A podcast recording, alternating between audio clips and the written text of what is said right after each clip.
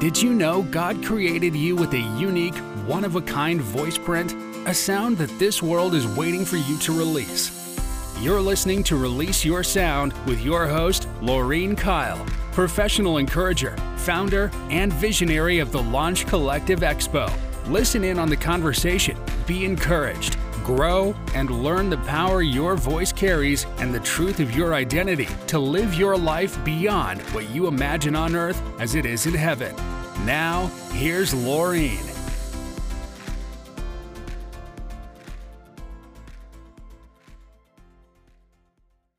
Hello, hello, hello. Welcome to Release Your Sound. I'm Laurean Kile, your host, and thanks for joining me for episode number six. In this episode, we are going to talk about our identity a little bit further, and I'm calling this Behold, I Come. Behold, I Come. So thanks for tuning in and thanks for listening. Sometimes, as I sit and meditate with the Lord or read His Word, He drops in my spirit scriptures that I come across that I say cause me to pause. And so that's what happened with me today as I was reading Psalm Psalm 40 verse 7 pretty much just jumped off the pages and I couldn't stop meditating on it. I really couldn't stop meditating on verse 7 of Psalm 40. And it said this. It says, "Then said I, behold, I come in the volume of the book it is written of me." Behold, I come in the volume of the book that is written of me. And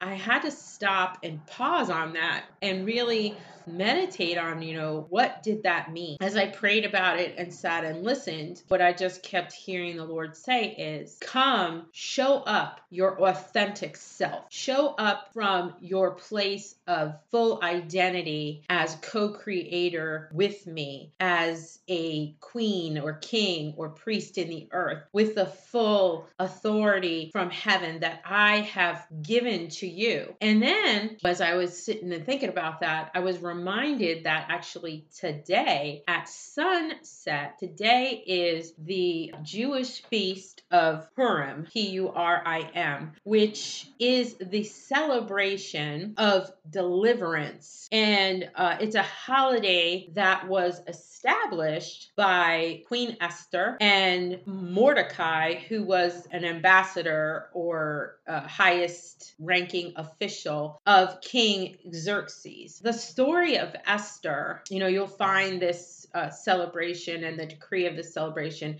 but you find it in the book of Esther. And the book of Esther, honestly, you could spend days and probably months preaching out of the book of Esther because it is truly a story of, yes, God's deliverance, but it is also jam packed with us understanding our role as kings, priests, queens, agents, uh, ambassadors of the kingdom of heaven, and especially uh, really understanding our identity and the power of our words and the power of our sounds and how we operate in the kingdom of this earth. We are citizens of the kingdom of heaven and earth. It is not separate, it is one entity, and we are co heirs. We are seated at the right hand of the Father with Jesus, the full authority of heaven and earth. And so the book of Esther is jam packed with really letting us see that. And I wanted to just unpack a few parts of this story to kind of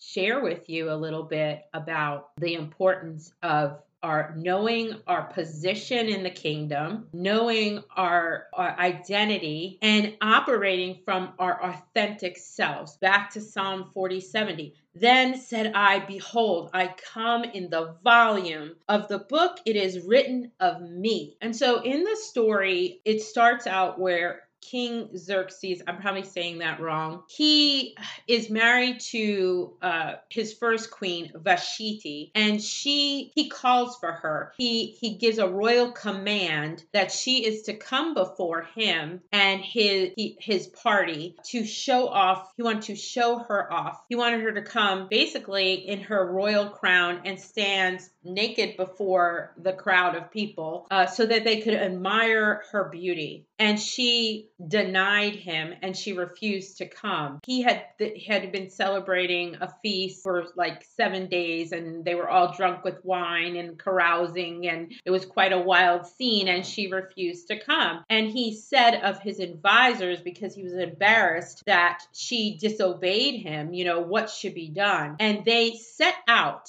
a royal proclamation amongst all of the lands, all of the king's land, all of the kingdom. A decree went out with his royal signature, his signet ring, ring sealed that, you know, men should be the rulers of their houses and that, you know, they wanted to make a statement that no wife should ever disobey her husband. And Vashti was divorced from him and stripped of her her honor of being the queen because of her disobedience. So basically it was saying like to the women of the kingdom that if you disobey your husband, he pretty much has a right to divorce you just cause because you did not because you dishonored him. That is not your place to dishonor dishonor your husband. And and to do that is basically dishonoring the kingdom. So the women were well aware of the power of the king and the power of their own husbands that uh, uh, and they were aware of their place in the kingdom in society during that time. And then the king set out and called for all of the virgins of the kingdom to be assembled into the king's harem. And they were to go for two years to be purified. Um, there's so much to be said about this to be purified. And one of the um, virgins who was brought before the king was Esther. Now, Esther was basically adopted into her uncle's family, Mordecai, and he raised her as his own. And w- when she went, he told her, Do not divulge to the king that you are a Jew. He told her, You know, don't tell them that you are Jewish, just go in and do what they say, basically. And so she listened to him and she kept that her identity hidden. And she ended up having favor with the um the uh, the king's king's eunuch who oversaw the virgins. And he rose her up quickly and took her through the purification process which is pretty amazing that in itself. It really talks a lot about that that she was to be presented to him spotless and pure um just as we are jesus's spotless bride. I won't get into that but like i said we could tear apart the book of esther there's so many uh, revelations within the the few chapters of this of, of this book. I think there's only about six or seven chapters, um, but there's so much you could you could study in it. And so she grew in favor, and basically the king would call in, you know, one of the the virgins would be presented to the king, and then they would be sent back to the harem. And if the king was pleased with them, he would call them back in to to be with him, to spend the night with him. But they had to be called. They only got one opportunity to please the king and to get into his favor. And Esther pleased the king so much that he set a crown upon her and he made her the queen and she was now the queen of his kingdom. However, she knew her place. She knew that she if he commanded her to come, she was to come. And if he, you know, told her to go, she was to go. And she was raised under knowing her place. Or, you know, she would be like Vashti, she could be divorced or even worse, beheaded. So they they knew their place in the kingdom. She knew her place. And at the same time, the head of Xerxes was uh, his chief aide or or agent was a man named Haman. And Haman had dec- had rose up in ego and stature that he was demanding that everybody would bow down to him just like they would bow down to the king. And Mordecai, who was also um, an,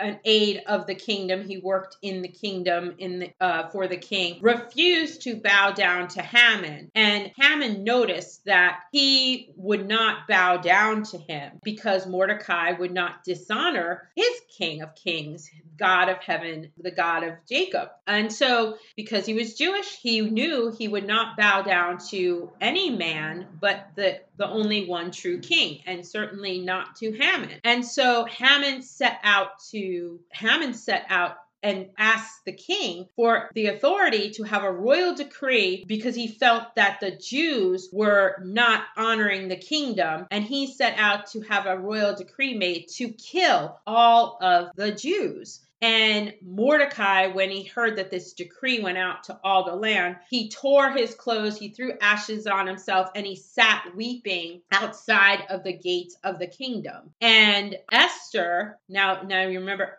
Esther is his really his daughter. He had adopted her in. He her his niece. He he took her in as her, her his own and raised her as his daughter. And she hears of Mordecai's distress and she does not know what why. And so she sends her aide to go and find out what is happening with Mordecai. And the aide comes back and reports to her that the king has uh, Haman has set out a decree that all of the Jews in the land are to be slaughtered who do not bow down. And so she they are all to be annihilated and mordecai reminds her that this is your uh, heritage. This is who you are and you could be killed as well. And you are called he tells her. You were called into this kingdom for such a time as this to stand before the king and make a request on behalf of yourself and your people to have this decree reversed that you are to stand up for this injustice. And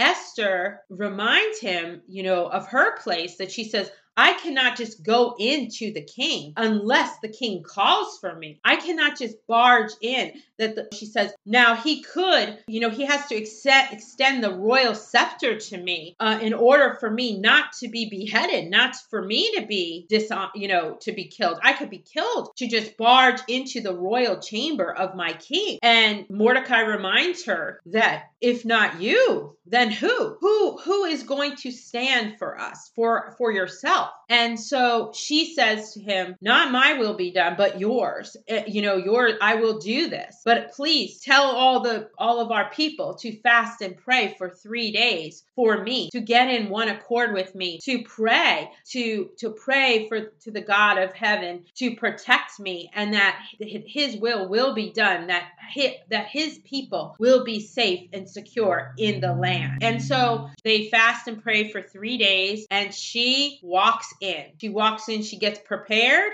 She prepares herself. She puts her royal robe on. She puts her identity on. She stands in her identity as a queen, not only a queen in his kingdom, chosen by him, but a king, a queen of the kingdom of heaven. She puts her identity on that she is a Jewish priestess in the earth, and she walks in and she stands there proudly until the king sees her, and he sees her, and he sees her in her royal robes, and he sees the woman that he chose that he loves dearly. And he then extends out his royal golden scepter to her for her to reach out and to grab on. And he says to her, What is it I can do? for you, Mike? What is it? What is it? And she says to him, Well, I I request the honor of your presence and Haman, your servant, at dinner. And so he calls for Haman immediately and he says, The queen is requiring us to come and sit at her table and dine with her this evening. And as this is all unfolding, what's unfolding behind the scenes is that the king had remembered that Mordecai had at one time revealed to the king's servants, to Haman, right?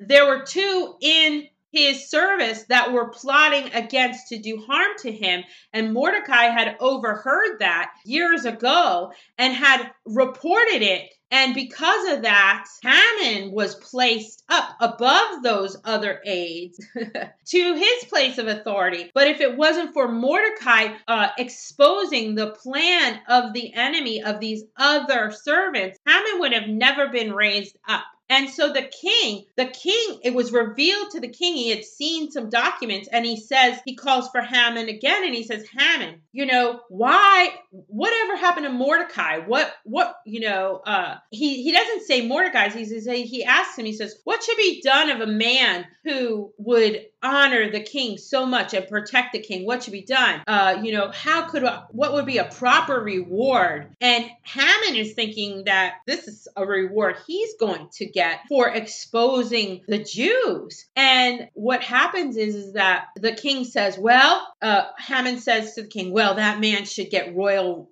robes right from your wardrobe and he should be given a royal horse right from your stables and he should be paraded re- around and there should be an honor in the square and people should honor him and praise him. And so the king says to him great bring mordecai the jew and do just as you said. And haman had to parade around mordecai in the square. And little did he know of the king did not realize that it was Mordecai who was planning to to wipe out uh, excuse me it was Haman who was planning to wipe out Mordecai and all the Jews which would have included his own queen. And so Esther reveals at the dinner what is happening. And the king then declares that I'm giving you the cliff notes you should read this declares she actually had two dinners but the king then declares that Mordecai be put to death not Mordecai that Haman be put to death and that Mordecai would be given, raised up to the position of his trusted aide. And in that dinner, Esther, here's what I really want to circle back to Esther reveals to her king her true identity as a Jew, as a Jew, and her true, authentic self of who she really is in his kingdom. That she is not only a queen by his decree, by his royal decree, but she is also a queen and priestess by the royal decree of the creator of heaven and earth. That her identity is from the true King of Kings, and that she carries not only the favor of her king, her love, right, in the earth, but she carries the weight and the favor of the King of heaven. And because she he is yoked with her, his kingdom is under his the blessings of the creator of heaven and earth. And so our identity, our, our authentic selves as kings and queens and faith driven entrepreneurs is then found in the identity of who we are that God has written and who has who he says we are. And just like Mordecai in the kingdom of the earth, he was placed with the signet ring. We are God agents. We have been placed a signet ring upon our finger from our creator to steward the full authority of the kingdom of heaven in our lives, in our marketplace. We live from that identity and we get to decree the word of the Lord over our lives. Esther revealed her authentic self at that dinner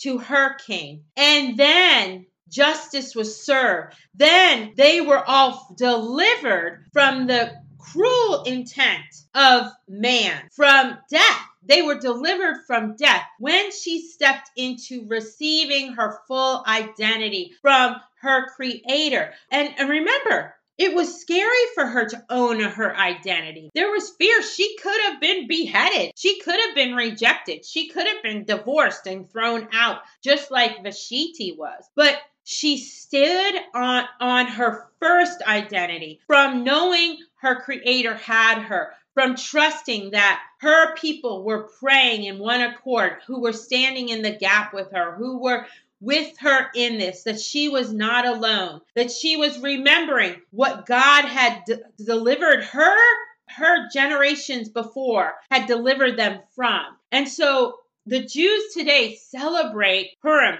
to remember their deliverance. But I say it's even more. It's a time to remember our identity. It's a time to remember who we are as kings and queens in the earth, that Christ has given us the royal de- decree in the earth to release his sound in the earth, to release peace, to release true deliverance in the marketplace, to release true deliverance of peace, to release how we do business from joy and love, to release our sound, to release His sound in the earth, to release His sound of love in the earth, in all things, to walk in the fullness of who we are.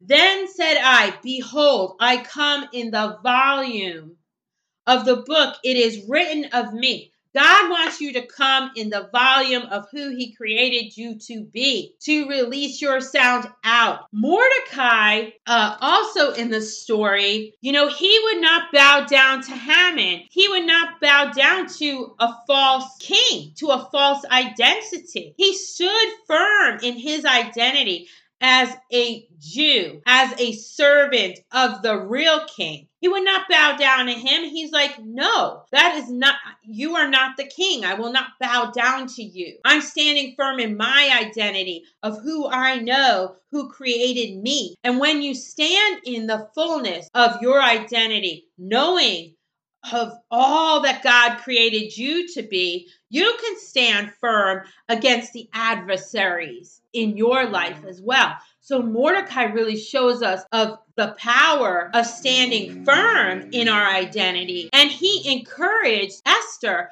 to stand firm in her identity. And the two of them delivered a nation from death. And God is calling each of us. We have been given the authority to deliver the nations, to impact the nations from the lies, from death, from death. We have the authority, just like they did. They then decreed and declared that from generation to generation, they would celebrate Purim in remembrance of the deliverance and in remembrance of the authority that we have over injustice, over injustice in the earth. You have been given the signet ring. God is saying to you, Behold, behold, stand firm in who you are.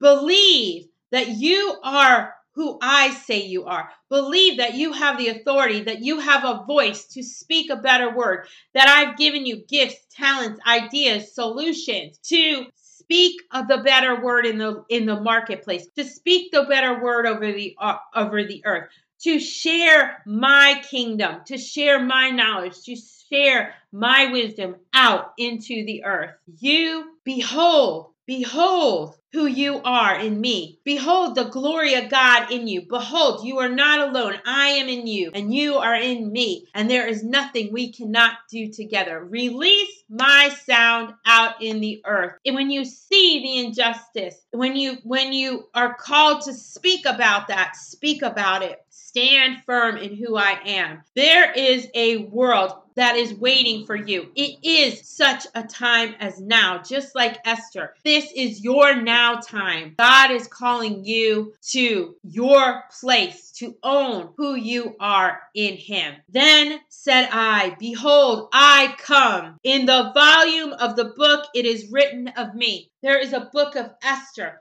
There is a book with your name on it, just like there is a book of Esther. The pages are written. Your fullness of the Christ in you is written on those pages to come out into the world. Release your sound today. Thanks for tuning in. I hope you hear what I have to say. You are amazing, created, wonderful king and queen and agent given the full authority of heaven and the earth. Go share your cookies today. Go share your gifts. Go share them today. Go share them and speak a better word. Have a great day, everybody. Thanks for tuning in. Bye bye.